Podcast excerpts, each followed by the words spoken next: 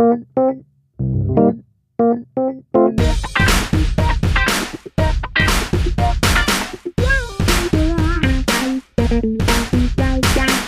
und herzlich willkommen zu einer neuen Folge im Brandschutzmilieu.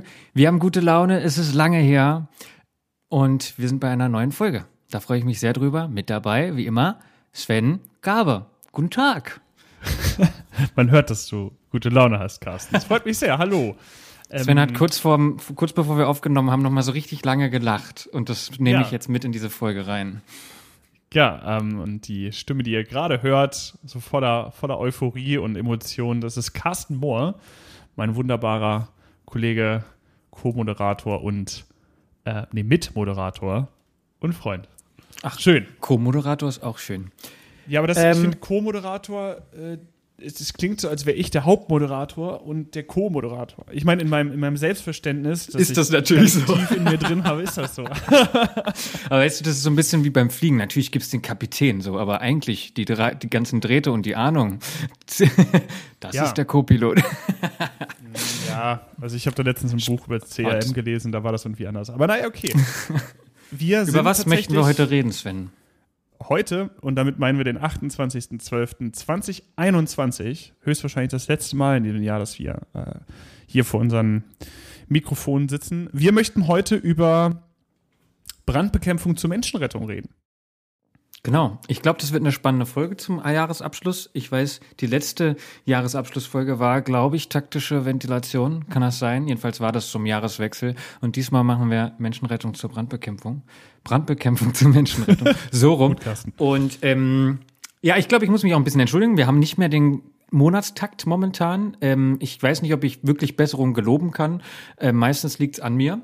Aber ähm, wir haben noch Bock und es werden immer weitere Folgen kommen, aber die Abstände, die äh, müssen wir mal gucken, wie wir die hinkriegen. Aber jetzt kommen wir vielleicht erstmal. Willst du was dazu sagen, Sven? Ja, schon. Also ich finde es sehr ehrenwert, dass du das jetzt auf dich nimmst, aber das ist unser Podcast und dementsprechend tragen wir die Schuld auch zusammen. Ich trage die mit. Okay. Zumindest vor dann, dann so.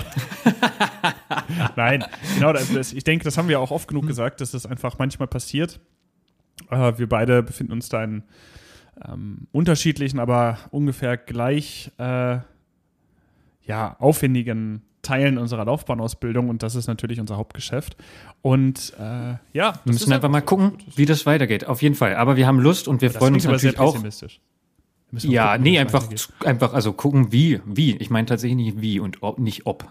Nicht ob, ähm, okay. und tatsächlich Puh. auch so ein bisschen, ich freue mich auch immer über äh, wenn irgendwelche Nachrichten kommen, na, wann kommt die nächste Folge? Und das motiviert ja auch. Also macht das einfach und dann bekommt sie umso schneller. Definitiv. Aber jetzt kommen wir erstmal zu den News. Ja, und zwar die erste News ähm, ist vom 26.11. diesen Jahres. Der Bundesrat stimmt ähm, der Regierungsverordnung zum Cell Broadcasting zu. Das bedeutet, dass ab sofort, beziehungsweise ab dem 26.11., wo dies ähm, veranlasst bzw. abgestimmt wurde, ist es möglich, Cell Broadcasting zu betreiben. Das Ganze ist im Mobilfunkwarn, in der Mobilfunkwarnverordnung festgehalten. Das Ganze gilt als äh, direkte Reaktion auf die Flutkatastrophe im Juli 2021 und setzt die wichtigsten Rahmenbedingungen für das Cell Broadcasting in Deutschland und damit allen ähm, Bundesländern fest. Und ganz kurz, äh, was ist Cell Broadcasting? Cell Broadcasting äh, ermöglicht es durch eine Push-Nachricht äh, an Smartphones und andere Handys ähm, in einer bestimmten Zelle, ohne dass eine App installiert sein muss, eine Nachricht zu schicken. Das heißt, wir können schneller und direkter Menschen warnen, die sich in bestimmten Mobilfunkzellen befinden, ohne irgendeine Softwarelösung auf den Mobilfunkgeräten äh, installiert zu haben. In den USA beispielsweise äh, gibt es das schon sehr lange. Äh, das war bislang rein rechtlich in Deutschland nicht möglich. Insgesamt äh, hat diese Regierungsverordnung äh, einige Anforderungen äh, gesetzt. Einmal äh, auf technischer Ebene. Und das ähm, setzt zum Beispiel fest, dass mindestens zwei Cell Broadcast Center, das sind also technische Einrichtungen, die für die Öffentlichkeit dann die Warnung aussenden und also empfangen und dann unverzüglich bearbeiten und aussenden, ähm, ja, eingerichtet werden müssen. Dann muss die äh, Integrität und Authentizität einer Warnung so durch technische Mittel ähm, geprüft werden. Es wird Sicherheitsmaßnahmen auf technischer Ebene geben, äh, die einfach zum Schutz vor unberechtigtem Zugriff ähm, eingerichtet sind, sowie eine lückenlose Protokollierung aller Verarbeitungsschritte. Das bedeutet, das ist nicht einfach ein Tool, was mal eben benutzt werden kann, sondern es ist äh, komplett nachzuvollziehen und auch zu verhindern, wenn dort ein äh, Missbrauch betrieben wird. Darüber hinaus gibt es äh, noch organisatorische Anforderungen. Diese sind dafür da, dass sichergestellt wird, dass Warnungen jederzeit entgegengenommen und verarbeitet werden können, sodass Warnungen nicht ausfallen, wie so die eine oder andere Sirene am äh, deutschlandweiten Warntag dieses Jahres. Und es redet einer Einrichtung ähm, einer sachkundigen Kontaktstelle, die jederzeit über Störungen und technische Probleme informiert werden kann und so auch Rückfragen beantworten kann. Bei der zweiten News geht es nicht darum, wie Informationen zu uns kommen, zu uns als Bevölkerung, sondern wie die Informationen zu den Leitstellen geht. Es geht um die äh, Notruf-App Nora. Davon habt ihr bestimmt schon mal gehört. Es ging, es war so ein bisschen holpriger Start, weil die war erst verfügbar, dann wieder nicht. Es war ein bisschen Überlastung. Inzwischen ist die Notruf-App wieder verfügbar. Ihr könnt auf nora-notruf.de da weitere Informationen reinholen. Was ist es? Das ist äh, eine App, über die man einen Notruf absetzen kann für Menschen, die nicht oder nicht gut telefonieren können. Also das könnte zum Beispiel eine Sprach- oder eine Hörbehinderung sein. Aber man kann sich natürlich auch andere Situationen da ganz gut vorstellen. Und es geht vor allen Dingen auf eine Forderung der EU zurück, dass Deutschland das umsetzen muss. Und jetzt ist Nora wieder verfügbar. Zur nächsten News. Das AdFire User Team oder wie es korrekt heißt, AdFire International Disaster Response Team wurde als erstes internationales Such- und Rettungsteam der Kategorie Light von den Vereinten Nationen klassifiziert. Hierfür war ein 20-köpfiges Rettungsteam auf einer mehrtägigen internationalen Großübung in der Schweiz und hat dort ihr Können im Rettungseinsatz nach einem Erdbeben unter Beweis gestellt.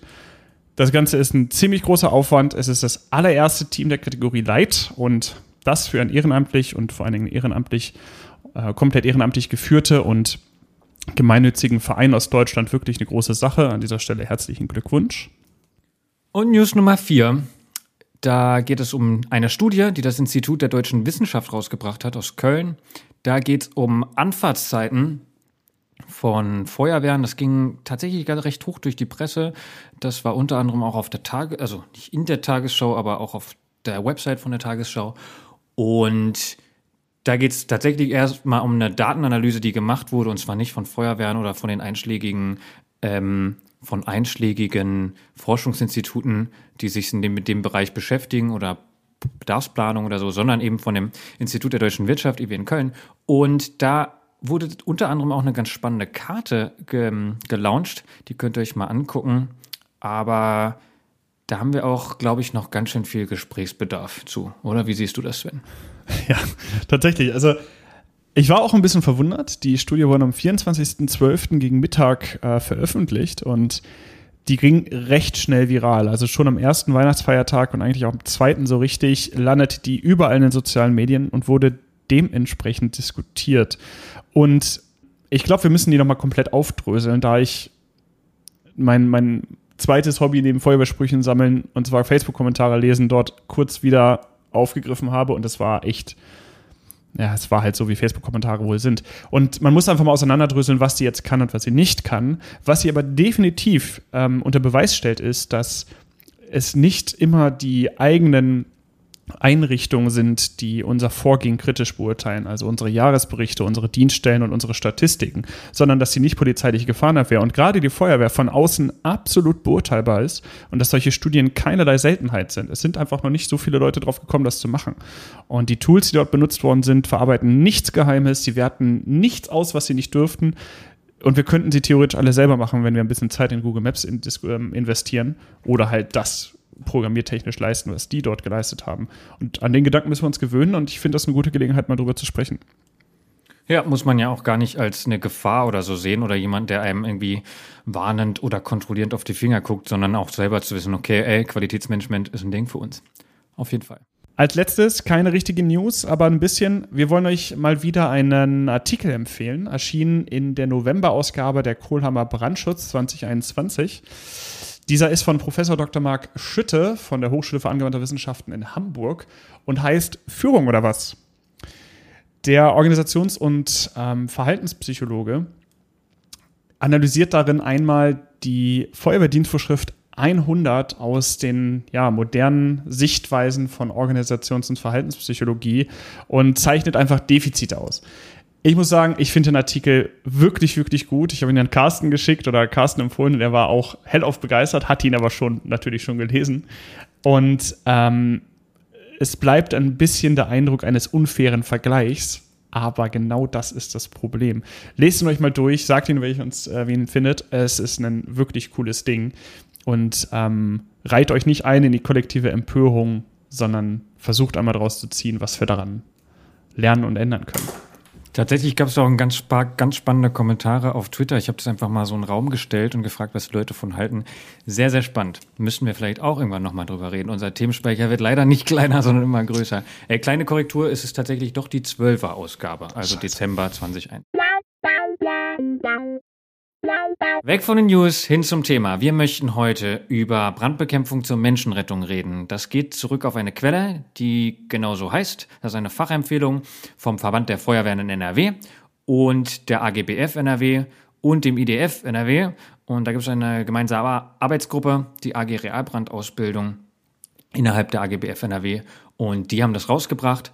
Im Moment ist der Stand von 2019, da gab es auch ein paar Veröffentlichungen in der Brandschutz ähm, zu. Und wir möchten mal so ein bisschen über die Inhalte reden, weil es ist irgendwie sehr spannend. Und äh, genau, da wollen wir uns mal ein bisschen entlanghangeln.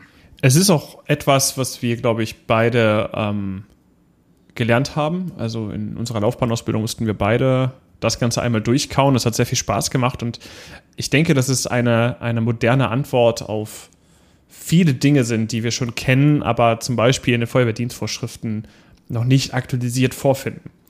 Und ganz wichtig, äh, wir setzen in der Folge ein paar Dinge voraus, zum Beispiel und ganz zentral den Brandverlauf ähm, eines, eines Wohnungsbrandes. Sowas wie ventilationsgesteuerter Brand, brandlastgesteuerter Brand, Strömungskanal und ähnliches. Darum hört euch, wenn ihr da äh, noch nicht wart oder gerade nicht mehr genau wisst, was das heißt, nochmal unsere erste Folge an. Da erklären wir das Ganze. Und dann kommt ihr auch ganz ohne Irritation durch diese Folge. Ja, Carsten. Es heißt doch eigentlich zur Brandbekämpfung oder alternativ zur Menschenrettung. Wieso müssen wir das jetzt wieder zusammenbasteln? Wir haben in der Folge Brandentwicklung ja auch darüber gesprochen, dass sich Brände verändert haben über die letzten, meistens sage ich 30 Jahre, aber ich glaube, das kann man nicht so festmachen, zumal ich ja auch älter werde und die Zeit voranschreitet. Sagen wir mal 40 Jahre. Und ähm, genau, wir einfach Stichwort zehnfach höheres, ähm, zehnfach höhere Rauchentwicklung, wir haben eine höhere Heat Release Rate, Wärmefreisetzung, wir verarbeiten Plastik, all das kommt auch in Folge 1 vor, deswegen verweise ich da nochmal drauf. Und wir haben halt auch einfach das Problem, dass wir äh, die Brandphänomene einfach wahrscheinlicher geworden sind oder auch immenser geworden sind. Und deswegen werden wir das nicht mehr so ganz trennen können. Also diese klassische Idee zur Menschenrettung schnell vorgehen, schnell durch die Wohnung durch, die Person raussuchen, ist, wird wahrscheinlich nicht mehr so gut gehen, weil wir einfach viel mehr Rauch haben. Und zum anderen, weil wir auch besser ähm, die Gebäude isolieren und weil es auch einfach gefährlich für uns ist, das zu tun. Wegen zum Beispiel Brennbarkeit Rauch. Nicht zuletzt. Und deswegen werden wir. Ja. Nicht zuletzt Sprich bildet das ja auch die Realität wieder. Also äh, ja, man, man, man trennt das ja gar nicht vor Ort so richtig. Wenn es da drin brennt, dann wird keiner sagen, ah, oder die wenigsten, oder nehmen wir mal an, die meisten laufen dann so ab, ah, wir gehen jetzt erstmal zur Menschenrettung vor, weil wir genau wissen, der Brand ist da links und da kommen wir nicht hin, darum geht mal vor, sondern die nehmen Rohr mit und wenn sie das Feuer finden, dann machen sie es zwischendurch aus. Das ist ja genau das, was du vorhin gesagt hast. Vieles davon ist schon in der Praxis, weil es logisch ist und weil es schon gemacht wurde. Aber war ja nicht immer so. Also diese Trennung zwischen Brandbekämpfung und Menschenrettung, by the way, auch zeitlich tatsächlich erstmal Menschenrettung. Es gibt ja auch diesen Spruch, einen alten Spruch, der wird so nicht mehr gehört. Äh, Menschenrettung geht vor Brandbekämpfung. Genau darauf geht ja dieser Titel ein. Nee, nee, das können wir nicht mehr trennen. Wir gehen mit Rohr vor. Ähm, aber peu à peu.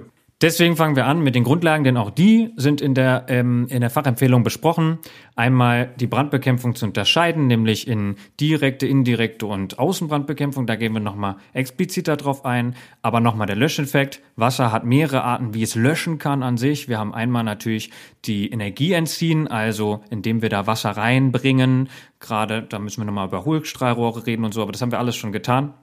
Wir bringen kleine Tropfen in die, zum Beispiel in die Rauchschicht, die verdampfen da. Durch die Verdampfungsenthalpie entziehen wir dem Rauch und dem Feuer Energie. Zweitens, inertisieren. Dadurch, dass wir Wasserdampf erzeugen, haben, verdrängen wir den Sauerstoff und dadurch verdrängen wir auch, entziehen wir dem Feuer den Sauerstoff. Viertens, wir unterdrücken, nee, drittens, wir unter, ähm, binden und unterdrücken die Pyrolyse. Dadurch, dass wir den Raum abkühlen, verhindern wir oder verringern wir die Wärmefreisetzung.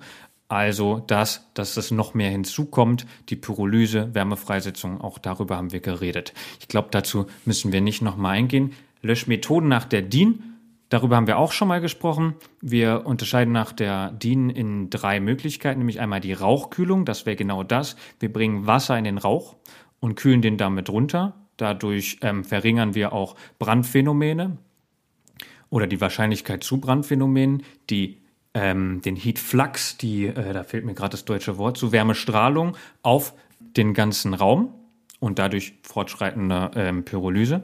Punkt zwei wäre Raumkühlung, also genau das. Wir bringen Wasser auf die Oberflächen und verhindern dadurch weitere Pyrolyse, aufsteigende brennbare Gase. Und drittens, und das dürfen wir nie vergessen, das war Teil immer einer sehr ähm, unvollständigen Reerbrandausbildung, dass wir immer nur Rauchgaskühlung gemacht haben. Am Ende muss Feuerwehrspruch, das Blaue aufs Rote, Wasser muss irgendwann das Feuer ausmachen, weil nur so verhindern wir weitere Wärmefreisetzung. Sonst können wir immer wieder Rauch kühlen, er zieht sich zurück, es kommt neuer hinzu, fängt wieder an zu brennen, wir müssen den wieder kühlen. Also irgendwann müssen wir zum Brandtreuheit vor. Und das ist, glaube ich, einer der wichtigsten Sachen. Am Ende müssen wir immer zur direkten Brandbekämpfung übergehen. Und das, äh, letzten Endes müssen wir das halt in dieser Stelle aufdröseln, weil es definitiv und einen direkten Bezug auf das spätere Vorgehen bei der äh, Brandbekämpfung zur Menschenrettung hat. Nochmal kurz, die indirekte Brandbekämpfung hat ganz explizit zum Ziel, dass eine Vorbereitung stattfindet der direkten Brandbekämpfung. Und dafür ist es da. So wie Carsten gerade gesagt hat, wir können ein Feuer nicht komplett indirekt löschen. Zumindest nicht in den Bedingungen, in denen wir Feuer begegnen. Dabei wird also Wasser zur Raumkühlung an die Decke und an die Rauchgasschicht gebracht, um diese zu kühlen und mit dem Sprühstall so dem Rauch entgegenzuwirken und Energie zu entziehen durch das Verdampfen des Wassers. Anschließend kommt die direkte Brandbekämpfung. Wir haben uns vorbereitet, der Raum ist runtergekühlt, jetzt können wir das Brandgut direkt löschen. Und da gibt es dann auch wieder sehr, sehr viele Ausbildungsmeinungen. Ich glaube, jeder von euch hat mindestens schon ein, zwei, drei gehört. Und da ist tatsächlich äh, die Aussage der Fachempfehlung, der wir uns anschließen würden, viel Wasser, eine überdimensionierte Löschwasserabgabe direkt auf das Brandgut. Das Ergebnis hiervon ist als allererstes die Verringerung des Brandes und damit die Freisetzung von Energie. Dann die Verringerung von Wärmefreisetzungsrate, das heißt diese exotherme Reaktion, die eigentlich dazu führt, dass dieser ganze Raum, in dem wir uns befinden, halt zu der Atmosphäre geworden ist, ähm, in der wir A nicht leben können und B diese Ausbreitung ähm, geschieht. Und zuletzt verringern wir direkt die Atemgiftsentstehung, welche dann auch in den übrigen Räumen, in dem übrigen Gebäude dazu führen könnte, dass dort gesundheitliche Schäden bis zum Tode einführen. Von Wasserschäden reden wir eigentlich in der Regel nicht mehr. Wir benutzen inzwischen Hohlstrahlrohre, da kommt nicht viel Wasser raus. Ihr könnt euch ja mal ausrechnen, wie viel Liter da eigentlich tatsächlich sind. Also ähm, jetzt irgendwie dem Trupp noch Angst zu machen, da keinen Wasserschaden zu machen, das darum geht's nicht. Das Ding muss aus, damit wir keine weitere Wärmefreisetzung haben. Vorausgesetzt bleibt natürlich der gesunde Menschenverstand. Ist also schon wenn, klar. man kann auch mit dem Hohlstrahlrohr da eine ganz schöne Sauerei anrichten. Offensichtlich muss das Brandgut dabei beobachtet werden und dann muss der, die Feuerwehrangehörige äh, selber die Entscheidung treffen, wann ist dieser Brand gelöscht. Und wenn der aus ist, dann reicht es auch erstmal. Nachlöscharbeiten kommen. Es geht hier rein erstmal um die Brandbekämpfung. Nachlöscharbeiten, die können wir in Ruhe mit noch weniger Wasser später durchführen. Wir können das Brandgut auch erstmal aus der Wohnung hinaus befördern, ähnliches. Es geht erst einmal darum, den Brand zu löschen und dann wieder Aufflammen, ein direktes Wiederaufflammen und vor allen Dingen Produ das Produzieren von Atemgiften und von Energie, welche dann die Umgebung belastet, zu reduzieren und abzustellen. Viel wichtiger und soweit so klar. Das haben wir, glaube ich, auch in anderen Folgen schon immer mal wieder gesagt. Ähm, gerade indirekte und dann direkte Brandbekämpfung. Das ist das, was Realbrandausbildung vermitteln soll, können, muss, im besten Fall. Jetzt kommen wir aber zur Außenbrandbekämpfung. Das ist ja so ein bisschen so ein Ding. Die Feuerwehr geht immer rein, rein, rein, rein in Brandbekämpfung, bis es zusammenstürzt. Ungefähr bis, und nur dann gehen wir quasi nicht rein. Aber was ist mit der Außenbrandbekämpfung? Verschrien ähm, setzt sich aber inzwischen mal mehr durch. Ich, wahrscheinlich ähm, ist es auch inzwischen bei vielen Feuerwehren angekommen. Stichwort Fensterimpuls. Die Idee ist, wenn wir den Brandraum von außen sehen und das Fenster schon kaputt ist oder gerade kaputt geht, dass wir dann in Vorbereitung für den Innenangriff einmal da einen Impuls mit Vollstrahl an die Decke reinsprühen. Warum mit Vollstrahl? Da gibt es eine Studie, die das sagt, wenn wir das mit einem, mit einem Sprühstrahl machen, decken wir damit e- direkt die Abluftöffnung zu. Also wenn man sich vorstellt, das Feuer brennt da raus ähm, und wir gehen da mit Sprühstahl drauf, dann erzeugen wir Wasserdampf, der Druck steigt und wo geht der hin, wenn wir weiterhin da draußen äh, drauf sprühen? Was wir mit einem Vollstrahl machen unter die Decke, das ist eher so ein Sprinkler-Effekt. Wir sprühen mit einem Vollstrahl unter die Decke, das verteilt sich im Raum, macht eben Raumkühlung, Rauchkühlung und Raumkühlung in dem Fall verteilt sich in den Brandraum. Der Wasserdampf, der entsteht, kann durch das offene Fenster rausgehen. Manche nennen es auch Knockdown, wobei es da auch wieder unterschiedliche Meinungen gibt, was Knockdown ist. Das sind Flammen niederschlagen am Brandherd. Das kann auch im Innenangriff passieren. Aber ist auch egal. Was wir meinen, alle das Gleiche, nämlich mit Vollstrahl unter die Decke. Und das ist das, was ich gerade, ähm, was ich im, was wir im weiteren Verlauf als, sagen wir mal, richtigen Fensterimpuls bezeichnen. Nämlich genau das. Ich glaube, es ist nicht so kompliziert. Es gibt ja ganz gute Videos von der Feuerwehr Kleve, zum Beispiel Kleven Kleve, ähm, die das zeigt, wie das gut funktioniert. Ist nicht kompliziert, man muss nur wissen, ähm, lasst die Abluftöffnung offen durch eure Löschmethode, die ihr da anwendet. Letzten Endes, um das kurz praktisch äh, zu zeigen, es ist, wir haben da glaube ich auch schon in der E-Mail mal drüber diskutiert in der Feedback-Folge aus, wer macht denn das jetzt und wann und wie oder überhaupt. Letzten Endes nehmen wir mal an, ein Standardlöschfahrzeug, nehmen wir ein HLF20 mit 1,5, also eine Staffelbesatzung kommt an. Am besten Fall in unserem Szenario jetzt Eingangstür, vorne Eingang in den Treppenraum und irgendwie im ersten oder zweiten Obergeschoss kommen nun die Flammenschlag deutlich aus einem Fenster. Das Fenster ist geborsten. Während der Angriffstrupp sich entwickelt über den ersten Rettungsweg, den wir dort sehen, den ersten baulichen Rettungsweg, den Treppenraum, haben wir ja wirklich Zeit, die wir überbrücken können. Also überlegen wir uns mal einen Verteiler setzen, da müssen Schlauchleitungen bis vor die Brand. Ähm, äh, Wohnung gestört werden und so weiter. Und währenddessen findet dieser ähm, Fensterimpuls statt, zum Beispiel auch nur mit einem Schnellangriff. Ja? Also ein C-Rohr da Rauch, Maus, meinetwegen auch ein formstabiler Schlauch, kurz da reinholzen mit einem Vollstrahl. Und ob das jetzt getaktet wird oder gepulst oder wie auch immer, ist erstmal egal. Hauptsache, wir nutzen diesen Springteffekt rein in die Wohnung, in diesen Brandraum und verschaffen so dem Trupp und gegebenenfalls Menschen, die sich in der Wohnung aufhalten, wirklich noch Zeit. Der wichtigste Punkt kommt aber dann erst. Dieses Vorgehen muss abgestellt werden. Also der Fensterimpuls muss enden in dem Moment, wo der Angriffstrupp dann in die Wohnung eingeht. Und das ist das Allerwichtigste, was an dieser Stelle ähm, gewährleistet werden sein, äh, sein muss. Die Kommunikation. Genau, also es muss seriell stattfinden, nicht parallel. Jetzt verstehe ich es besser, Carsten. also erst Fensterimpuls, aufhören, Türöffnung, reingehen. Genau, aber das ist ganz wichtig, dass es das nicht parallel stattfindet. Und genau, wie Sven sagt, Abstimmung. Warum? Vielleicht nochmal. Okay, wir haben diesen Sprinkler-Effekt. Immer wenn wir Wasser irgendwo reinbringen, erhöhen wir, also äh, erhöhen wir den Druck da drin und der muss irgendwo weg.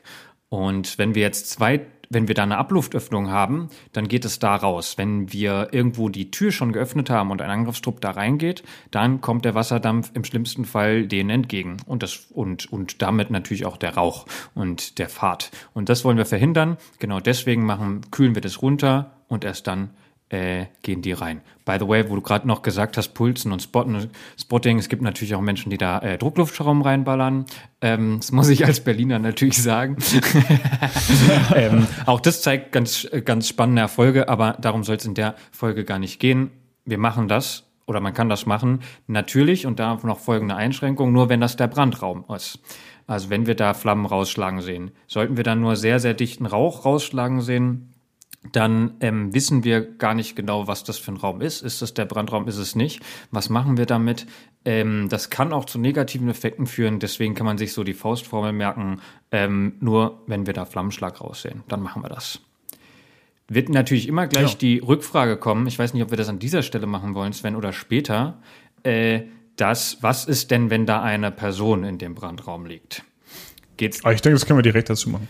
Die Frage ist immer wieder, geht es dann dieser Person nicht schlechter? Was ist mit Verbrühungsgefahr? Ganz spannende Studie von der NIST mal wieder aus den USA, wird in der Fachempfehlung auch nochmal kurz erwähnt, die da zeigen, äh, die Bedingungen werden nicht in der Wohnung, höchstens im Brandraum minimal schlechter, aber die Möglichkeiten, die uns das bietet, nämlich extrem schnell vorzugehen, die Sicherheit für die Einsatzkräfte zu erhöhen, die überwiegen in dem Fall ähm, so dass wir da schnell vorgehen können. Also und es ist auch nicht in keinem Fall von deren ähm, Untersuchungen so gewesen, dass das lebensbedrohlich für diese Person war. Also es hat sich immer in dem Bereich von Verbrennungen ein Grad höher bewegt als ursprünglich ähm, vor dem Fensterimpuls. Das ist irgendwie ganz spannend zu wissen, dass wir äh, die Situation durch einen Fensterimpuls selbst im Brandraum nie so krass verschlechtern, äh, dass wir da von Lebensgefahr ausgehen müssen.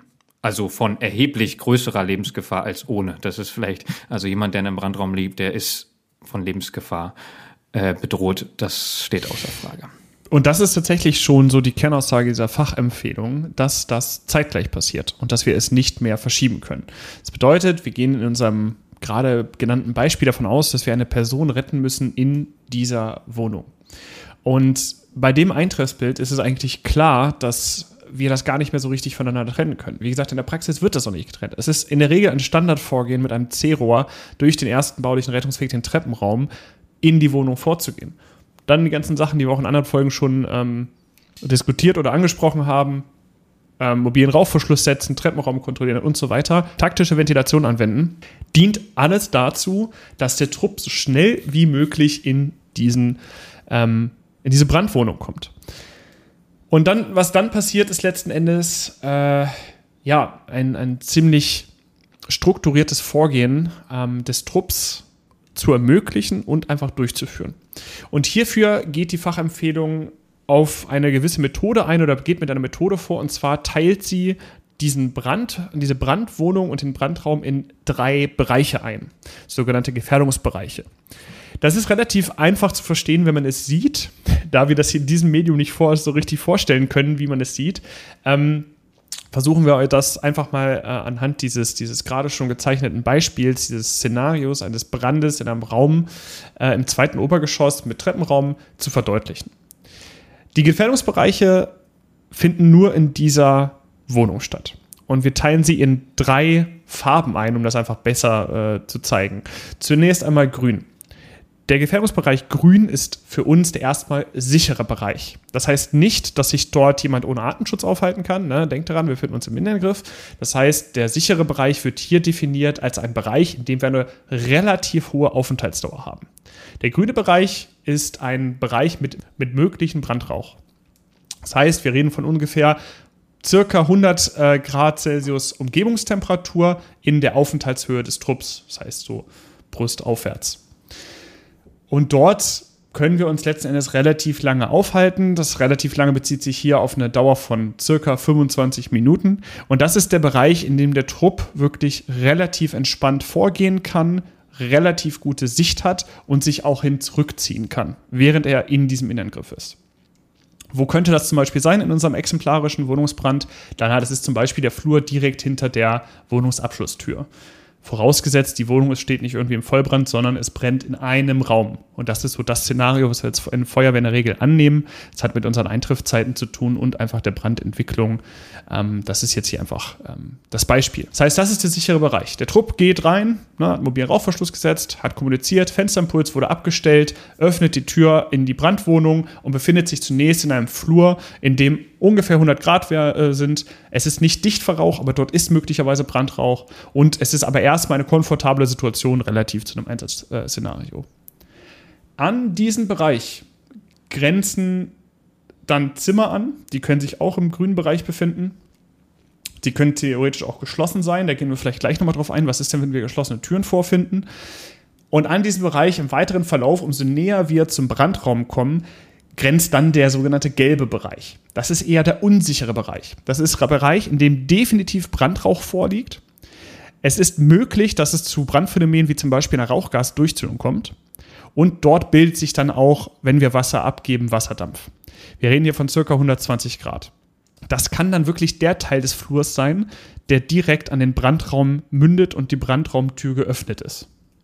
Die Aufenthaltsdauer ist dort nach wie vor relativ hoch, so circa 10 Minuten. Das liegt einfach an unserer Schutzausrüstung und ähnlichem. Aber wir befinden uns in einem Bereich, in dem wir uns nicht einfach zurückziehen können, in dem wir nicht sicher sind. Das gilt dann als unsicherer Bereich. Daran grenzt dann offensichtlich der gefährliche Bereich an. Und das wäre dann in unserem Szenario der Brandraum. Im gefährlichen Bereich haben wir eine hohe Durchzündungsgefahr mit Flammen, Feuer, wir sehen eine äh, Gefahr der Raumdurchzündung, wir haben eine hohe thermische Belastung und eine hohe Wärmekonvektion und Wasserdampfbildung. Ich meine, immerhin brennt es in diesem Raum. Und genau das ist es. In dem Brandraum können wir uns dann wirklich nur sehr, sehr begrenzt aufhalten. Er ist natürlich in keinem Szenario ein sicherer Bereich und die Aufenthaltsdauer sinkt auf eine Minute. Und das ist, glaube ich, relativ ersichtlich. Also es ist offensichtlich, oder? Also ist das. Ja, ich finde, also klar, was man an der Stelle irgendwie sagen muss, das ist jetzt einfach, um das irgendwie zu verbildlichen und es zu trennen. Natürlich wird sowas nie geben. Das ist immer sehr dynamisch. Man wird diese Bereiche nie klar abgrenzen müssen und bitte seid nicht in, irgendwie als Trupp in dem, in dem Idee so, oh, ich muss das jetzt einschätzen, in welchem Bereich bin ich, wie lange darf ich mich hier aufhalten, auf die Uhr gucken. Das geht nur darum, diese Systematik quasi zu verstehen, wie man jetzt vorgeht. Also so verstehe ich das jedenfalls. Ich würde das ähm, jetzt nicht empfehlen, dass ihr immer wisst, oh, ich bin jetzt im grünen, im gelben oder im roten Bereich. Das ist das, was Realbrandausbildung vermittelt, dass ihr euch da schon ganz automatisch richtig bewegt und wisst, was genau. ihr zu tun habt und das einschätzen könnt. Aber für diese Fachempfehlung, für das Verständnis der äh, Dynamik ist das irgendwie ganz gut, weil man es damit halt auch verbildlichen kann. Also guckt da mal rein, dann versteht ihr auch, worauf ihr hinaus will. So ist es vielleicht ein bisschen kryptisch. ah ja, also ich hoffe, dass man es grob verstehen konnte. Auf jeden Und, Fall. Also, ähm, ich konnte mir ganz gut folgen, aber ich habe auch diese Bilder vor Augen. ja. ähm, schaut doch mal rein. Ich glaube, ähm, ich habe auch gerade drüber nachgedacht, wie ich, wie ich das in dem, Szen in dem Szenario selber ähm, festsetzen könnte. Das kann man natürlich nicht. Man ist im Einsatz so darauf konzentriert, was man tut, was das Ziel ist, man steht unter Stress, etc. Aber im Nachhinein, denke ich, kann man das gut machen. Also wenn ihr mal im Wohnungsbrand wart, ganz egal wie spektakulär, äh, dann könnt ihr, glaube ich, im Nachhinein, wenn ihr euch das nochmal durch den Kopf gehen lasst, einfach ganz gut einschätzen, wo war denn hier welcher Bereich und dann kann man das relativ schnell nachempfinden. Wenn man die Tür aufmacht zu, einem, zu einer Wohnung, in der ein Zimmer brennt, dann ist das nicht direkt eine hohe Belastung nach dieser Tür, sondern man merkt, umso näher man im Brandraum kommt, desto höher ist die Belastung. Das ist ja auch eine ganz klare Sache. Und das soll dieses nochmal ein bisschen verdeutlichen. Und wie gerade Carsten schon sagte, das ist sehr, sehr dynamisch. Und selbst wenn ihr festgelegt habt, ah, guckt, hier, der Flur ist sicher, hier kann ich mich hin zurückziehen, dann kann das komplett schlagartig anders werden. Das, was in dem Brandraum äh, passiert, das beeinflusst die Bereiche in der ganzen Wohnung. Und diese, dynamisch, die dynamische Situation kann zum Beispiel durch Brandphänomene extrem schnell verändert werden ähm, oder auch durch Änderung von Strömungsfaden oder Ventilationsverhältnissen. Ja, wenn zum Beispiel ein Fenster bricht und dann der Wind einmal durch die Wohnung pfeift, dann wird aus dem grünen Bereich ganz schnell der gelbe. Und ähm, genauso, und das ist ja der Punkt, ähm, genauso können wir das verändern. Entweder weil wir Ventilationsverhältnisse ändern, weil wir Strömungspfade äh, verändern oder weil wir zum Beispiel gelöscht haben. Und ich bin an, denke an den Punkt so, das ist doch irgendwie alles logisch, aber man vergisst ja auch immer, dass Realbrandausbildung eben nicht Teil, immer Teil, und zwar nicht vor allen Dingen nicht umfangreiche Realbrandausbildung oder sogar ganzheitliche, nicht Teil der Grundausbildung ist oder viele Feuerwehrleute das auch gar nicht genossen haben. Und da finde ich das nämlich ganz sehr bildlich und irgendwie schön zu sehen, und da schön erklärt an dem, an dem Leitfaden, auch viel Grafiken drin und so ähm, Abfolgen, die das irgendwie vielleicht verständlich machen. Also gerade für die, die vielleicht Realbrandausbildung nicht genossen haben, oder nur wenig, ist das vielleicht auch einfach eine schöne Gedankenstütze. Und da wir schon mal ähm, dafür Lob bekommen haben, einfach das an einem Beispiel festzumachen, dachten wir, gehen wir das einfach mal an einem bestimmten Szenario durch. Also wir haben mal wieder klassischerweise einen Brand im, was hast du gesagt, Sven? In einem Zimmer. Zweiten OG. Zweiten OG. In einem Zimmer, zweite OG, am Ende, am Ende eines Flures. Nehmen wir das Wohnzimmer. Das ist das Wohnzimmer, ist eine Vierzimmerwohnung, also ein klassischerweise irgendwie Tür mit einem angrenzenden Flur, drei Zimmer zur Seite, hinten eins und das hintere ist halt ähm, der Brandraum. Die zwei Türen zur Seite sind zu und aus dem Brandraum Fenster auch geschlossen, aus dem Brandraum brennt es heraus in den Flur. Die Feuerwehr Haben wir da einen Fensterimpuls durchgeführt oder nicht? Das können wir jetzt je nachdem Ach, machen. Geht beides. Also wenn okay. das Fenster offen ja. ist und die Schlagflammen schlagen da raus, wir sehen das, können wir vorher da ein Fensterimpuls reinmachen. Wenn nicht, dann nicht. und da können wir ja schon mal festlegen. Nehmen wir an, wir kommen an. Jetzt schlagen diese Flammen wirklich aus dem Fenster im zweiten Obergeschoss. Der Flur, was weiß ich, wie lang ist so ein Flur? Zehn Meter Flur. Ganz hinten links brennt es also in diesem Raum. Dadurch, dass es wirklich exzessiv da drin brennt, haben wir sehr, sehr wenig grünen Bereich in diesem Flur. Die ganze Rauch- und Wärmeentwicklung hat sich schon durch den Flur Richtung Wohnungsabschlusstür gebildet und dementsprechend ist vielleicht der grüne Bereich wirklich nur noch ganz unmittelbar an der Wohnungsabschlusstür und da beginnt sofort der gelbe. Jetzt kommt die Feuerwehr allerdings auf die Idee, einen Fensterimpuls als Vorbereitung zu machen, während sich der Angriffstrupp durch den Treppenraum entwickelt.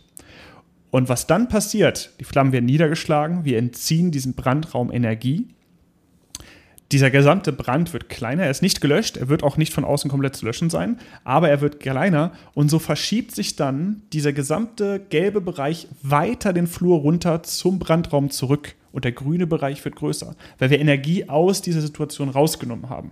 Genau, das ist das, was irgendwie genau das ein schönes Bild ist, wenn man sich das quasi in diesem Verlauf der äh, Zonen irgendwie sich auf dieser Grafik anguckt. Absolut.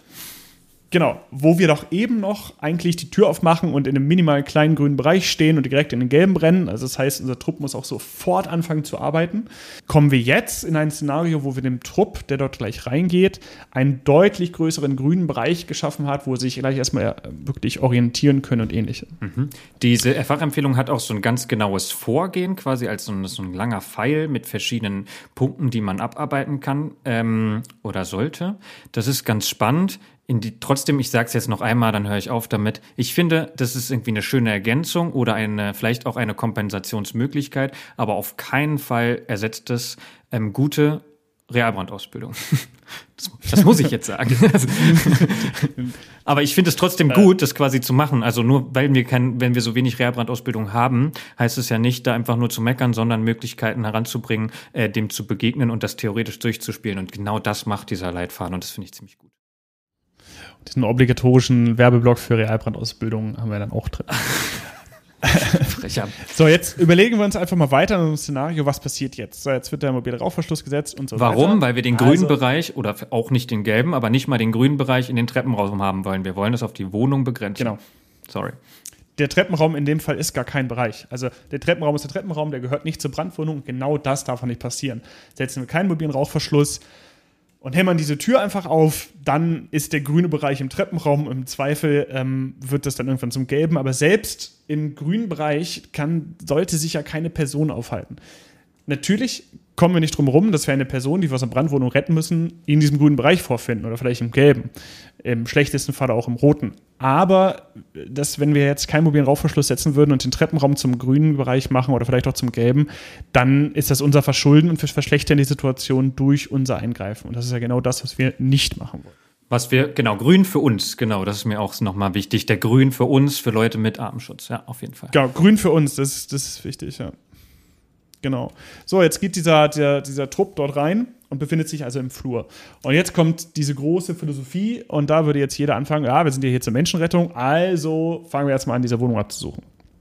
Und da muss man ja ganz klar sagen, wir befinden uns im grünen Bereich. Hier wird die Sicht noch recht gut sein in unserem Szenario. Ähm, denn so einen, also natürlich gibt es Wohnungsbrände, da kommen wir rein und dann ist Nullsicht. Ja, dann, das ist dann, ne, gelber Bereich mindestens, dann ist schlecht, dann können wir natürlich jetzt langsam vorgehen. In dem Szenario allerdings, und ich muss sagen, aus der Erfahrung, die ich in einem ähnlichen Szenario gemacht habe, kommst du rein und in diesem grünen Bereich ist Brandrauch, ja, aber die Sicht ist noch relativ gut. Also man kann sich orientieren. Wir sehen also, okay, wartet mal, das ist ein Flur, rechts und links sind die Türen geschlossen. Das klassische Vorgehen, so rechte Handregel oder ähnliches, würde jetzt bedeuten, dass wir die Türen alle nacheinander aufreißen und erstmal diesen Raum absuchen. Und da setzt dann die Fachempfehlung an und sagt, naja, rettet das denn unmittelbar das Menschenleben oder verschlechtert das die Situation? Zumal, gerade wenn die Tür äh, geschlossen ist, die Bedingungen dahinter sehr, sehr gut sind. Das zeigen diverse Versuche. Gibt es sehr eindrückliche Videos mal wieder von der NIST, die hat sowas ziemlich drauf, das irgendwie sehr eindrucksvoll zu zeigen. Kann ich wieder empfehlen. Close before you dose ist das Stichwort, ähm, um der Bevölkerung zu sagen, schließt eure Türen, weil genau das kann voll helfen. Und wenn wir jetzt zu geschlossenen Türen aus einem ähm, verrauchten Bereich kommen, können wir natürlich, und da sind wir wieder bei Türöffnung, haha, Folge äh, 11 war das, glaube ich. Nee, Folge 8. Da haben wir über geschlossene Türen gesprochen. Machen wir die jetzt auf oder nicht? Wie machen wir die auf? Ähm, ich glaube nicht, dass es kurz schadet, da mal kurz reinzugucken. Wenn wir aber sehen, das ist auf jeden Fall unverraucht. Tür zu. Wir wollen als erstes den Brandherd finden. Und das ist nämlich, glaube ich, das allerwichtig, allerwichtigste Aussage dieser Fachempfehlung. Wir gehen zum Brandherd und machen den aus. Es sei denn, wir finden zwischendurch eine Person. Na klar, finden wir eine Person, lassen wir die nicht liegen. Das ist absolut richtig. Und ähm, auch wenn da eine Tür offen ist, ähm, suchen wir die natürlich irgendwie ab. Aber die Idee ist, wir gehen Richtung Brandherd und nicht unbedingt ähm, nicht unbedingt an einer Wand entlang und Menschenrettung, äh, Suche, Suche, Suche, sondern nutzen eben diesen Vorteil, dass es in bestimmten Bereichen die Überlebenswahrscheinlichkeit hoch ist und in bestimmten Bereichen die Überlebenswahrscheinlichkeit sehr gering. Und da wollen wir als erstes hin, wenn das geht. Und diese Bereichsverschiebung machen wir eben durch, was wir vorhin gesagt haben, Rauchkühlung. Wir entziehen dem ähm, Rauch die Energie, der zieht sich zurück, dadurch wird unser grüner Bereich größer und mit dem gehen wir vor, bis wir den Brandherd gefunden haben. Genau, das wird also in unserem Beispiel. Wir finden nun geschlossene Türen. Wir gucken einmal kurz rein. Ist es hier drin verraucht? Es kann ja sein, dass es da dann massiv verraucht ist. Wir eine Person finden und die muss natürlich sofort rauchen. Wir gucken rein. Hm, ist nicht verraucht. Erstmal wieder schließen. Diese ganze Fachempfehlung geht ja auch davon aus, dass es nicht nur ein Trupp sein wird, der in diese Wohnung einsteigt. Das muss man da ja noch dazu sagen. Da kommt ja noch ein zweiter Trupp gegebenenfalls dazu, der den ersten dann unterstützt. Und so gehen wir dann weiter vor. Jetzt finden vielleicht rechtzeitig irgendwie eine Küche Küchentüren sind oft geöffnet oder sind gar keine Türen drin. Ähm, da gucken wir natürlich dann einmal kurz rein. Wir suchen den Bereich, der verraucht ist, erstmal ab, aber grob. Wir veranstalten jetzt nicht eine riesen Suchaktion drin ähm, und reißen dann irgendwie alle, alles auf und kaputt, sondern kurz gucken, vielleicht einmal mit der Wärmebildkamera einmal drüber gucken, ist hier etwas, alles klar, wenn nicht, weiter Richtung, ähm, also in Richtung Brandraum. Natürlich hetzen wir nicht durch diese Wohnung durch, sondern wir gehen sachte und bewusst vor, gucken nach rechts und links, aber unser Ziel ist schon die Brandbekämpfung in dem Da Fall. an der Stelle würde ich gerne was einfließen lassen, was wir eigentlich gerne später machen wollten an dieser Stelle wird, ich erwarte quasi schon die Rückfrage, was ist aber denn wenn und wenn und wenn, wenn wir zum Beispiel wissen, dass im, im Schlafzimmer eine Person ist. Also das ist vielleicht auch so ein bisschen die Schwäche dieses Leitfands, dass sie eine sehr hohe Detailtiefe hat und dass man dann sagt, so muss man das machen. So ein bisschen wie eine Standardeinsatzregel. Aber wir müssen natürlich davon abweichen, wenn wir andere Informationen haben. So wenn wir wissen, da ist überhaupt gar keine Person, ganz safe, keine Person drin, dann brauchen wir auch nicht alles absuchen. Dann geht es darum, Brandbekämpfung, um andere zu schützen, um zum Beispiel den Treppenraum freizuhalten. Wenn wir wissen, die Person ist safe im Schlafzimmer, so, dann natürlich geht deine, holen die die da raus, so, oder gucken nach der wenigstens. Ah, okay, nee, hier ist völlig unverraucht, keine Ahnung. So, also, das passen wir natürlich an. Ähm, das ist mir, glaube ich, an der Stelle wichtig. Ich hoffe, das war jetzt nicht vorweggenommen, Sven. Nee, also du willst ja eigentlich auch auf das raus, was ich, was ich eigentlich noch sagen wollte. Es geht in diesem ganzen Konzept und auch in dem Vorgehen, was wir gerade machen, um die Metaebene. Das Verständnis einer Wohnung, in der es brennt. Und dem Verständnis, dass wir uns eigentlich auch recht logisch an dem orientieren, was jetzt gerade die größte Gefahr darstellt. Und ähm, ja, wie du richtig sagst, in dem Fall, wo wir wissen, hier erste Tür rechts ist eine Person oder wird eine Person vermutet, dann gucken wir da natürlich nach. Dann gehen wir da nicht dran vorbei. Aber wenn wir das nicht definitiv wissen und die Person nicht da ist, dann ist unser Ziel die Brandbekämpfung. Und Personen, die wir auf dem Weg dahin finden, die nehmen wir mit, beziehungsweise bringen wir raus. Darum ist es auch wirklich wichtig, dass ein zweiter Trupp nachgeführt wird. Ja, da könnte man dann diskutieren, ob man zum Beispiel den Angriffstrupp verzögert, äh, den Sicherheitstrupp verzögert, sodass dann relativ schnell ein zweiter Trupp in dieser Wohnung ist. Äh, oder zumindest an der Wohnungsabschlusstür, sodass dort ähm, Schlauchmanagement gemacht werden kann oder eine Person entgegengenommen werden kann. Aber das Ziel ist ein anderes. Kommt natürlich auch auf die Größe an. Also bei nicht bei einer sehr kleinen Wohnung, zwei Trupps, ihr wisst schon. Also nehmt es, legt es bitte nicht alles auf die Goldwaage. So, das ist mir irgendwie äh, an der Stelle wichtig. Was mir wichtig wäre jetzt als nächstes, wenn das für dich in Ordnung ist, Sven, über Ventilation zu reden. Weil ähm, ja, wir sind doch noch nicht im Brandraum angekommen. Wir sind noch nicht ne? im Brandraum angekommen. Geh erst mal weiter, bitte. ich gehe jetzt mal diesen Flur entlang. Also, wir waren jetzt gerade, wir betreten jetzt langsam den gelben Bereich und nähern uns also dem Brandraum. Türen, die geschlossen sind, haben wir kurz geöffnet, reingeguckt, ist hier etwas, wie zum Beispiel eine Verrauchung, darum müssen wir den absuchen, oder sehen wir direkt eine Person, nein, alles klar, Tür wieder geschlossen, weiter. Genauso könnt ihr überlegen, wenn eine Tür offen ist, kurz reinzugucken in den Raum, einmal mit der Wärmekamera drüber und sie danach zu schließen. Es kann in dem Fall nur besser werden. Ihr be bewusst, ihr ähm, beeinflusst den Strömungskanal ganz bewusst. Ja, ihr wisst also, ich mache die Tür hier zu, Ihr könnt auch kurz nach Abluftöffnungen suchen und finden, die an euren GruppenführerInnen. Deswegen wollte ich über Ventilationsreden, weil das ist jetzt gleich der nächste. Ja, ich bereite dir den Weg. Hast nicht, bereite den Weg. Das ist hier, das läuft verzahnt wie ein gutes Getriebe. Pass auf. Ähm, die Pointe kommt immer zum Schluss. Genau, also ihr schließt Türen, gebt das nach draußen durch. Natürlich müsst ihr auch ähm, die Verhältnisse in der Wohnung sowie den groben Grundriss der Wohnung an euren eure GruppenführerInnen weiter nach draußen geben. Aber dann kommt ihr durch den gelben Bereich in Nähe des Brandraums. Und dann beginnt dort die Brandbekämpfung. Und dort ist einfach schlichtweg abzuschätzen, wie groß ist dieser Raum? Sehe ich den Brandherd direkt? Kann ich den jetzt direkt löschen oder muss ich vorbereitende Maßnahmen treffen? Und da sind wir wieder bei dem Werkzeugkasten. Hier wird es kein Ding geben. Ist das jetzt irgendwie das Shark-Löschverfahren oder das Up-Down oder machen wir ein Z oder machen wir. Fakt ist, ihr könnt das. Ihr macht das richtig. Ihr macht irgendwie eine Rauchgaskühlung, ihr macht eine Raumkühlung und am Ende das Feuer aus oder irgendwie so, je nachdem, wie es in dem Raum ist. Aber am Ende macht ihr bitte dieses Feuer aus. Das ist mir wichtig. Sorry. ja, darum, das ist so, das ist das, was ich in dieser Folge mit Metaebene ähm, meine. Ich meine, geht da rein und macht das verdammte Feuer aus. Das ist so, ich glaube, jeder hat irgendwie mal so eine Lage, mindestens eine Übung in einem Gespräch gehabt, wo alle sich ewig verrennen und hier und da und X und Y, dann müssen wir hier hoch, da runter, müssen wir hier Scharkenpulsen löschen und dann was auch immer. Also erstmal machen wir das blöde Feuer aus. Das ist da der Sinn. Wenn ihr im Brandraum angekommen seid, ist eure Aufgabe dort, das Feuer auszumachen. Und da kann man jetzt auch wieder ewig weiterspielen, was ist, wenn wir eine Person im Brandraum finden oder ähnliches. Und das ist auch eine Lösung, äh, eine, eine, Situation, für die es keine Lösung gibt. Ähm, das müsst ihr dann situativ ähm, einfach machen. Ob es dann sinnvoll ist, das Feuer direkt auszumachen oder ob die Person einfach erstmal rauszieht oder ähnliches. Das kommt einfach auf die Situation drauf an. Okay, und jetzt würde ich über Ventilation reden, weil ähm, im Endeffekt wissen wir ja, äh, das Feuer ist nur das eine, ne? das ähm, erzeugt uns immer weiter Rauch, aber was ist mit dem Rauch? Und äh, weil der macht uns am Ende am meisten Probleme. Und da gibt's einfach sehr viele Fragen, die jetzt vielleicht auch offen bleiben. Wenn zum Beispiel Sven gesagt haben, okay, wir haben da eine Tür auf, machen wir die zu, machen wir die auf, äh, machen wir vielleicht das Fenster auf, damit der Rauch da schon mal raus kann. Das sind alles so Fragen, auf die die Fachempfehlung schon auch ein paar Antworten hat, aber natürlich wieder, und leider sind wir dann wieder an der Stelle, dass wir sagen, wir haben keine Universalantwort auf irgendwas. Was die ähm, Fachempfehlung ziemlich klar sagt, ist, dass sie das für sehr fraglich halten, von außen ein Fenster kaputt zu machen. Das ähm, ist vielleicht auch im Widerspruch zu ähm, vielen Entwicklungen und ich muss auch sagen, hat mich erstmal stutzig gemacht. Ähm, aber sie ähm, begründen das einmal mit der, ähm, dass man es nicht wieder zumachen kann. Also was ist, wenn wir damit was falsch gemacht haben? Ähm, dann können wir es nicht wieder zumachen. Das Fenster ist kaputt. Das zweite ist, können wir denn ganz klar den Brandraum identifizieren? Weil tatsächlich ist es ein von außen was kaputt zu machen, ja nur sinnvoll, wenn es wirklich der Brandraum ist. Warum? Wir haben in der Folge taktische Ventilation darüber geredet, wir müssen einen Strömungskanal herstellen. Und die Abluftöffnung sollte, ist ganz am Ende dieses Strömungskanals, da kommt's raus. Im besten Fall ist es der Brandraum, weil dann kommt direkt der Rauch, wird produziert und geht da raus, wo er produziert wird. Ist es ein anderer Raum, könnte also der Rauch zwischen Feuer und Abluftöffnung stärker werden. Und was ist, wenn da eine Person liegt?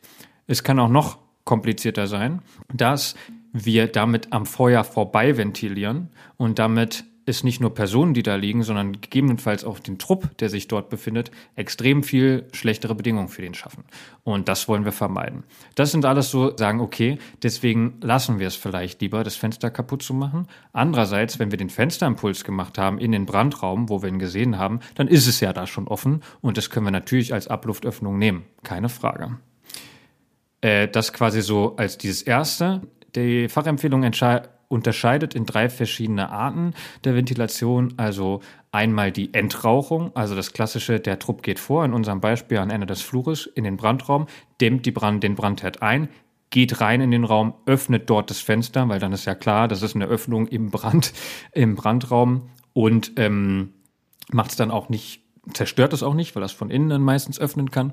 Und dann kann man dadurch den Strömungspfad perfekt ventilieren für die ganze Wohnung, den Rückzugsraum, den Flur ist alles ventiliert. Das wäre quasi die Möglichkeit Entrauchung. Das zweite ist die Erstmaßnahme, so beschreiben die das hier. Das hieße, wir machen genau äh, das, nämlich vorher im Brandraum die Öffnung zu schaffen und dann den Strömungskanal zu bauen.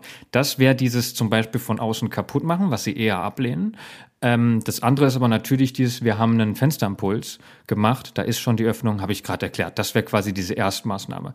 Wichtige dabei ist, wir müssen den Strömungspfad komplett nachvollziehen können und auch kontrollierbar machen. Sprich, wir müssen gucken, wo kommt der Rauch raus? Kommt der gegebenenfalls doch aus einem anderen Fenster, wenn wir jetzt den, also wir haben den Fensterimpuls gemacht, wir können das nachvollziehen, drehen den Lüfter rein, machen ihn an, wie auch immer, wie es, wie, welche Lüfter wir haben und haben dann diesen Strömungspfad. Und dann gucken wir aber auch, wie sieht's an den ganzen Abluftöffnungen aus? Und nicht nur die Öffnung, die wir für die Abluftöffnung halten, sondern vielleicht auch die anderen Öffnungen, ob das nicht vielleicht doch eine andere Abluftöffnung ist. Das wäre dieses, was das ganz fette Wenns, also nur wenn nachvollziehbar, nur wenn kontrollierbar, weil sonst können wir da drin für mehrere Menschen ähm, die Situation viel schlechter machen. Dritter Punkt, und dann kann Sven auch wieder mitreden, sorry für den Monolog. Ich kann auch jetzt mitreden, aber ich finde ich find das schön, wenn du mal so einen Monolog da okay. rein Das ist ja so, so ein bisschen wie so ein, so ein Einspiel. Machst du nur Flipchart hier runter. ich, ich hoffe, man kommt mit. Und sitzt man da nicht so. Das dritte ist die Abluftöffnung. Und das an dem Punkt waren wir ja gerade eben, machen wir zwischendurch schon auf oder zu. Und die Fachempfehlung sagt, lieber nicht. Weil wir dadurch die Strömungen so verändern könnten. Also da ist ja auch noch Wind. Also wir haben in der taktischen Ventilation schon darüber geredet. Aber es war lange Zeit so ein Vorgehen, ey, wir kommen in eine Wohnung, Fenster auf, Fenster auf, damit es alles rausgeht. Und die sagen eher nicht, weil wir damit die Strömung komisch verändern könnten. Also erst Brandherb eindämmen, und dann können wir das natürlich alles machen. Das wäre so die Idee. Und wenn wir dann über dieses Vorgehen reden, diese drei Möglichkeiten, sind wir ja ganz schnell aus einem Konzept, was schon ein bisschen älter ist. Das war damals Christian Emrich, der 2007 über Rettungsbelüftung geredet hat. Da ging es ja genau darum, hey, wir schaffen einen Strömungskanal. Und da ging es auch darauf von dazu, okay, können wir das auch von außen machen, wenn das funktioniert? Schick, schick. Auch damals war schon klar, Überdruckbelüftung ist Bullshit, haben, ist überholt das Konzept, das funktioniert nicht in dem Sinne. Also ähm, da kann ich nochmal drauf verweisen, das ist spannend. Da haben wir auch über in der taktischen Ventilationsfolge drüber geredet. Aber wichtig ist, versteht das nicht als einen Widerspruch zur Rettungsbelüftung, sondern vielleicht eine Fortentwicklung, dass wir sagen, äh, das funktioniert alles, aber wir müssen diese, diesen Strömungspfad komplett kapieren.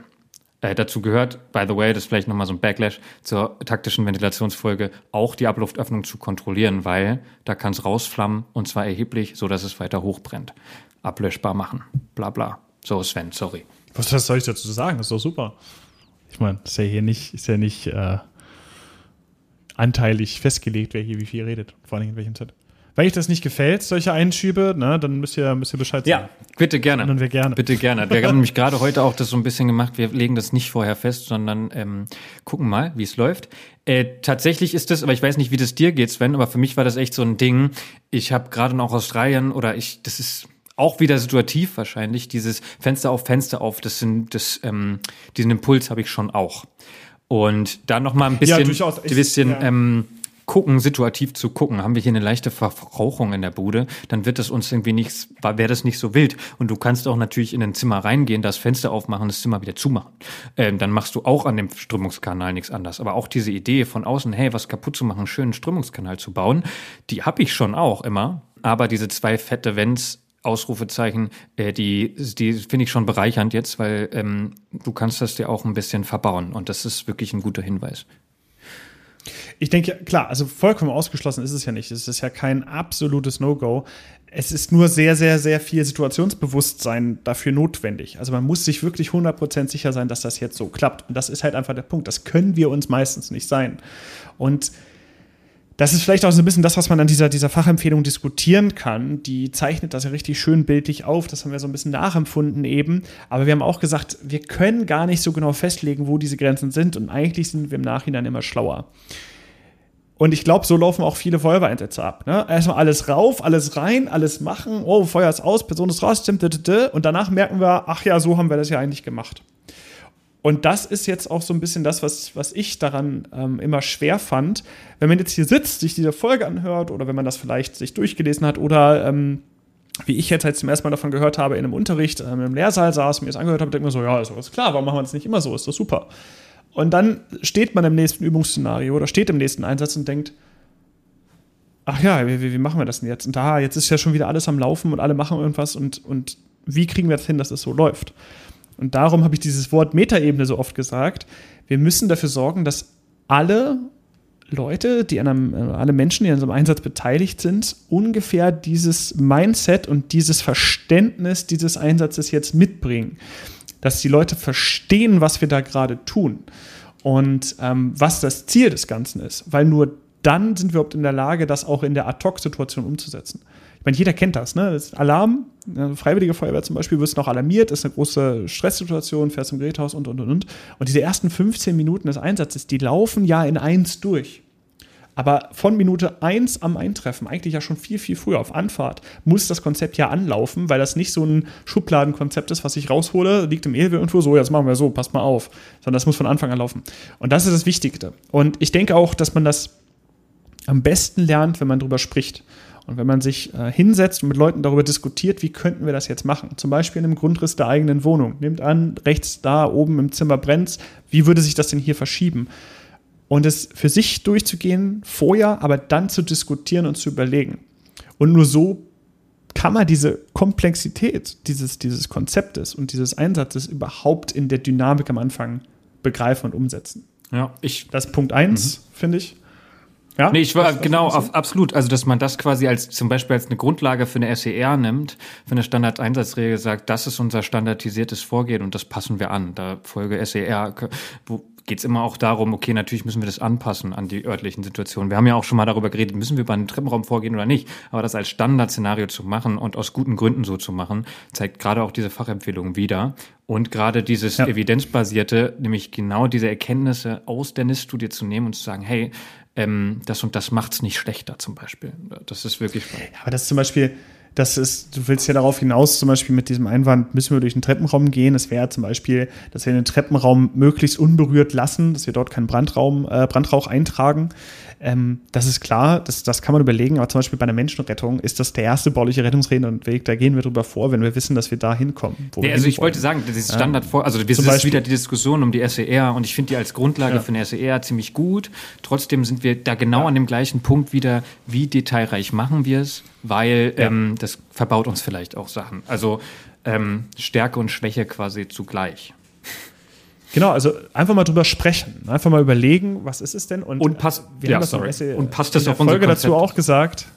Genau, passt das, also haben wir ein Konzept, passt das drauf? Wenn nicht, lass uns das doch mal festlegen, weil eine SER, eine Standard-Einsatzregel, schreibt nicht einer alleine am PC oder und druckt die dann aus und hängt die irgendwann hin und das ist so, sondern eine Standard-Einsatzregel ist ein Prozess des Dialoges und nur wenn man dieses Konzept jetzt zum Beispiel Fachempfehlungen, da jetzt in dem Fall Menschenrettung zur Brandbekämpfung, Brandbekämpfung zur Menschenrettung gelesen hat und das einfach mal diskutiert hat, nur dann kann man tatsächlich darauf kommen, wie man es macht. Und es ist auch nichts, was man einmal mal eben durchgeht, dann irgendwo hinlegt und dann sagt, ja, machen wir so, weil dann wird es garantiert im nächsten Einsatz nicht so laufen. Sondern es muss verinnerlicht werden. Man muss dahin kommen, dass man das auch nicht mehr Punkt für Punkt abarbeitet.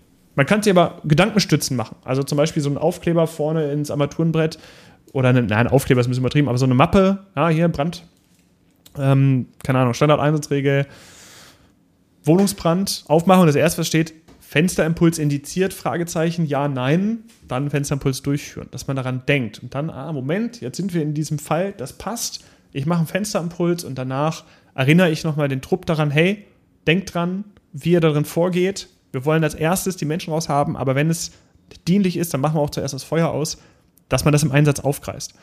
aufgreift. Und sprich weiter, Sven, sprich weiter. Dann haben wir eine super Grundlage für den zweiten Punkt, auf den ich hinaus will, und das ist Situationsbewusstsein. Situationsbewusstsein ist ein sehr klassisches Element der, der Human Factors ähm, Forschung und, und Vorgehen, also Human Factors für menschliche Faktoren, habt ihr bestimmt schon mal gehört. Das sind also all die psychischen und kognitiven und einfach Eigenschaften der Menschen, die die Leute mitbringen und im Einsatz oder in der Situation entwickeln, die einen erheblichen Einfluss auf die Entscheidungsfindung und das Handeln der Menschen haben. Und Situationsbewusstsein ist so das Ding.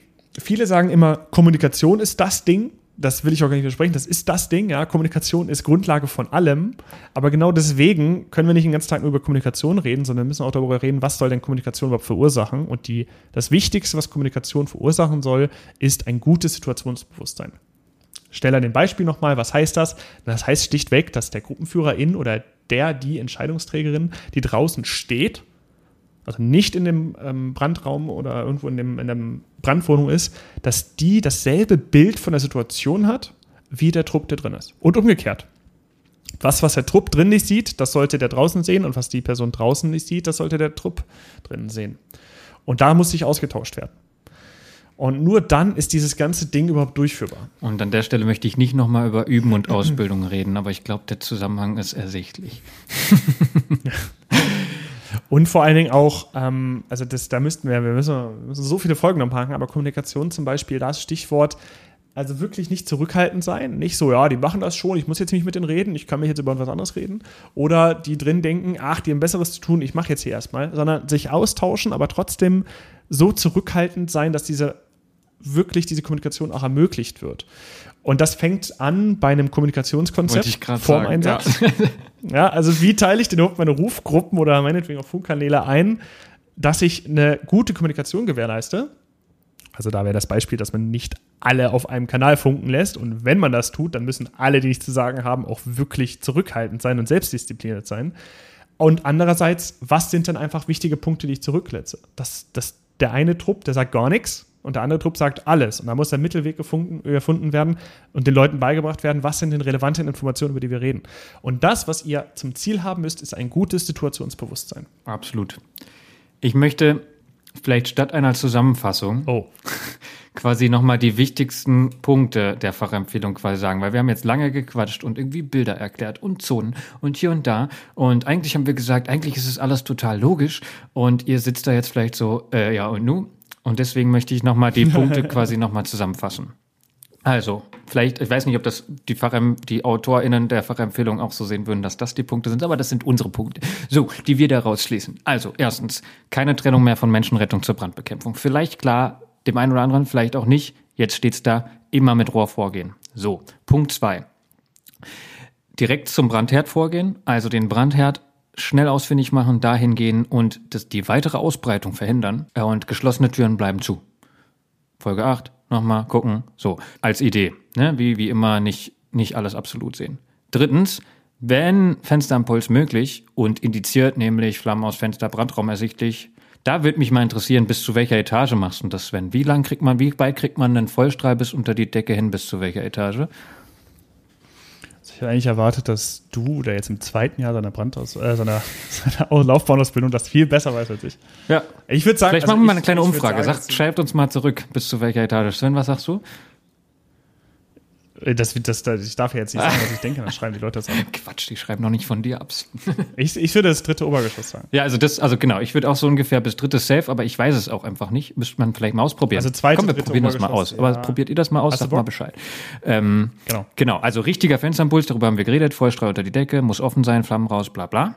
Verschlechtert die Situation nie und bringt Vorteile. Sicherheit, Schnelligkeit, wenn seriell statt parallel. Entschuldigung, Sven. Viertens, Antiventilation, also Rauchvorhang, ist sinnvoll. Und taktische Ventilation ist sinnvoll, wenn bekannt und kontrollierbar. Jedenfalls äh, beim Vorgehen. Und Fensteröffnung und Zerstörung von außen eher als kritisch anzusehen. Das sind so die Punkte, die ich aus dieser Fachempfehlung mitnehme, die ich ähm, gut und spannend finde. Und ähm, das wäre quasi so, würde ich jetzt einfach statt der Zusammenfassung stehen lassen, wenn das für dich in Ordnung ist, Sven. Finde ich cool, finde ich gut. Ähm, vielleicht ist das auch die Zukunft der Zusammenfassung. Weiß ich nicht. Die wichtigsten Punkte nochmal unterstreichen. Kann gut sein. Ich glaube aber, der wichtigste Punkt des Ganzen hier, das wir euch heute vorgestellt haben und ähnliches, ist, dass ihr das nicht einfach kopiert und sagt, jo, das ist jetzt das Ding. Genauso wenig, wie ihr sagen solltet, das ist absoluter Unsinn, denn meine Idee, unser Vorgehen hier in Stadt, Dorf, Gemeinde X ist das Ding. Weil das ist das, was so eine Fachempfehlung und so eine Diskussion sehr oft hervorruft und ähm, so eine Veröffentlichung, dass alle anfangen zu sagen, also die einen fangen an zu sagen, ja, das ist ja cool, endlich, endlich mal jemand, der mir sagt, wie es läuft. Das heißt, man nimmt es zu sehr für, für perfekt. Dass man einfach sagt, oh, das ist jetzt das Ultimum und alles andere ist Unsinn. Und dann wiederum die anderen oder die anderen, die sagen, Nee, also wir machen das hier, hier ganz anders. Wir haben auch ein tolles Konzept, das ist auch von 2019, noch zwei Tage jünger sogar. Und da haben wir das anders geschrieben. Und ich will einfach nur dazu aufrufen, dass ihr darüber sprecht, dass ihr diskutiert und meinetwegen auch kontrovers und euch mal mit Leuten anlegt auf eine kooperative Art und Weise. Und einfach mal darüber redet, wie ihr weiterkommt. Und ähm, das müsst ihr nicht jetzt sofort tun, das könnt ihr mal, wenn es passt, tun. Oder einfach mal auch den Mut habt zu sagen, wisst ihr, erklär mir doch mal, warum du das jetzt so gemacht hast. Und dann fangt ihr an zu diskutieren. Denn ihr habt auch gerade mit diesem Vorgehen, das haben wir ja jetzt hier nicht gerade erfunden, sondern ihr habt da ja auch eine Grundlage für. Ihr habt auch eine Studie, die dahinter steckt und könnt sagen, naja, also die haben ja auch einen Grund, das zu sagen. Also was ist unser Grund, das anders zu sagen? Und ist das nicht vielleicht der gemeinsame Grund zu sagen, wir ändern etwas? Und deswegen finde ich das eigentlich ein schönes Thema so. Ja, ich finde es auch einfach eine ganz schöne Zusammenfassung. Also ich habe durchaus meine Punkte, ähm, die ich da mitnehme oder wo ich sage, oh, vielleicht auch nicht. Aber ähm, ich finde es eine gute Zusammenfassung. Echt. Ja, und es wäre vielleicht auch etwas, wo, äh, oder nicht nur vielleicht, es ist definitiv etwas, wo wir mal wieder an dem Punkt sind, dass es auch einfach teilweise, zumindest in Stichpunkten oder einzelne Punkte, in einer neueren Feuerwehrdienstvorschrift 3 drinstehen könnte. Die FEDV 3 kennt keinen Treppenraum. Das haben wir in der Standardeinsatzregeln ähm, Folge auch schon mal gesagt, dass das ist etwas, was man Fensterimpulte ähnliches, einfach moderne Dinger, die wir wirklich auch auf eine einfache Art und Weise ähm, aufschreiben und standardisieren können, in Feuerwehrdienstvorschriften aufnehmen können, um ähm, es weiter zu verbreiten und mehr Leuten darüber Bescheid wissen zu lassen und auch vor allen Dingen diskutieren zu lassen. Ich will überhaupt, wie gesagt, ich will überhaupt nicht sagen, dass die Leute das jetzt alle machen müssen. Alle müssen sagen, das ist richtig, sondern wenigstens drüber sprechen. Wenn sie es dann nicht machen, ist halt ich, so. Ich Aber wenigstens. Sieht es so ein bisschen so wie so ein ähm, transparentes Blatt, so eine Folie, die man einfach mal drauflegt auf seine eigenen Konzepte und sagt, ey, passt da irgendwas überein? Das ist einfach vielleicht auch einfach als einen, genau, als einen Trans, wie nennt man das denn? Eine Blaupause, sagt man das so? Ich weiß es nicht, wie auch immer, ähm, das einfach mal oben drauf zu legen, zusammen, passt da irgendwas zusammen oder haben wir da erheblich unterschiedliche Herangehensweisen oder Konzepte und warum ist das so? Ähm, Gerade auch dieses, ich finde, was ich, was ich daran auch sehr schätze, ist sehr verbildlicht, ähm, die Konzepte. Es ist wirklich irgendwie nachvollziehbar, auch bildlich nachvollziehbar, weil Feuerwehr neigt ja auch oft dazu, alles sehr als Textform und hochwissenschaftlich zu formulieren. Und ich finde, da kriegt es diese, ähm, Fachempfehlung auch irgendwie ganz gut hin, das zu verbildlichen, das zu erklären und sich nicht in sehr wissenschaftlicher Terminologie zu vergehen. So. Definitiv. Und darum ist es auch für alle zugänglich. Ja, das ist auch schön. Und als letztes, um vielleicht so ein bisschen, bisschen den Bogen zu spannen, eigentlich, ich halte es so ein bisschen auch für unsere Aufgabe, uns sich damit auseinanderzusetzen. Ich meine, wir haben ja zum Beispiel in unseren News heute Morgen, heute Morgen, heute am Anfang, am Morgen der Folge, am Anfang der Folge gesehen, dass die Feuerwehr von außen durchaus durchschaubar ist. Also ohne Anfahrtzeiten kannst du einfach mit, mit Google Maps oder was weiß ich, äh, OpenStreetMaps, ohne hier Werbung für irgendwas zu machen, ähm, nachvollziehen. Und genauso ist diese, diese Fachempfehlung ähm, einsehbar. Und dann kann durchaus einfach mal gefragt werden, egal ob in oder außerhalb der Feuerwehr, wie macht ihr denn das? Ich habe das mal gelesen, fand ich interessant. Wie macht ihr denn das? Es ist mir auch schon mal passiert, dass ein Nicht-Feuerwehrangehöriger einfach gefragt hat: Hey, ich habe das letztens im Buch gelesen. Macht ihr das auch so? Und dann ist man da schon mal in der Situation, wo man denken muss: Ja, nö, aber warum eigentlich nicht? Oder haben wir uns damit auseinandergesetzt? Also den Anspruch hätte ich quasi auch an so eine Fachempfehlung. Mal gucken, wie sich das entwickelt. Ähm, dass man natürlich dann auch irgendwie guckt: Okay, das kam gut an, das passt auch und das war entweder verwirrend oder vielleicht auch gar nicht so ganz konzept, dass es halt ein fortschreitender Prozess ist, so dass sich das irgendwie entwickelt und so weiter. Aber Sven, wir hatten schon die Fahrtzusammenfassung. Eigentlich ist unsere Folge schon am Ende. Ja, ähm, auf meinem also meinetwegen können wir das hier auch dabei belassen. Ich denke, ja, ich glaube, es, es ist alles gesagt für dieses guckt, Jahr. Guckt euch mal an. Ähm, ist ganz spannend. So möchte ich das. Ja, auf jeden Fall. Das kann man so stehen lassen. Sven. In diesem Sinne. Dein Sätzchen kommt noch. Es war mir eine Freude und ein Vergnügen. Ach so, ja, stimmt, das will ich jetzt hier nicht. Genau, ihr habt, so wie wir gerade aufgerufen haben, miteinander zu reden, natürlich auch absolut jede Möglichkeit, mit uns zu sprechen. Und das könnt ihr zum Beispiel via E-Mail auf eine hoffentlich konstruktive Weise unter www.imbrandschutzmilieu.de wordpress.com. Dort findet ihr nämlich alle Informationen zu Kontakten, wie zum Beispiel unsere E-Mail-Adresse im brandschutzmilieu.gmail.com. Ihr könnt uns auf Facebook in irgendeiner Weise schreiben. Dort findet ihr einfach uns unter im Brandschutzmilieu. Ihr könnt auf Twitter mittlerweile auch den Carsten oder auch mich erreichen und könnt, wenn ihr dort posten wollt, über und mit uns vielleicht auch einfach den Hashtag im Brandschutzmilieu benutzen. Sonst findet ihr Carsten noch auf Instagram. Und ähm, ja, schreibt uns, mailt uns, äh, und wir sprechen dann einfach mal mit euch und ähm, freuen uns auf eure Ideen, auf eure Ideen, Inputs, Kritik, Feedback auf jedwede Art, solange es konstruktiv ist. Und dann schauen wir mal, wie es weitergeht. Es geht weiter, in welcher Taktung auch immer.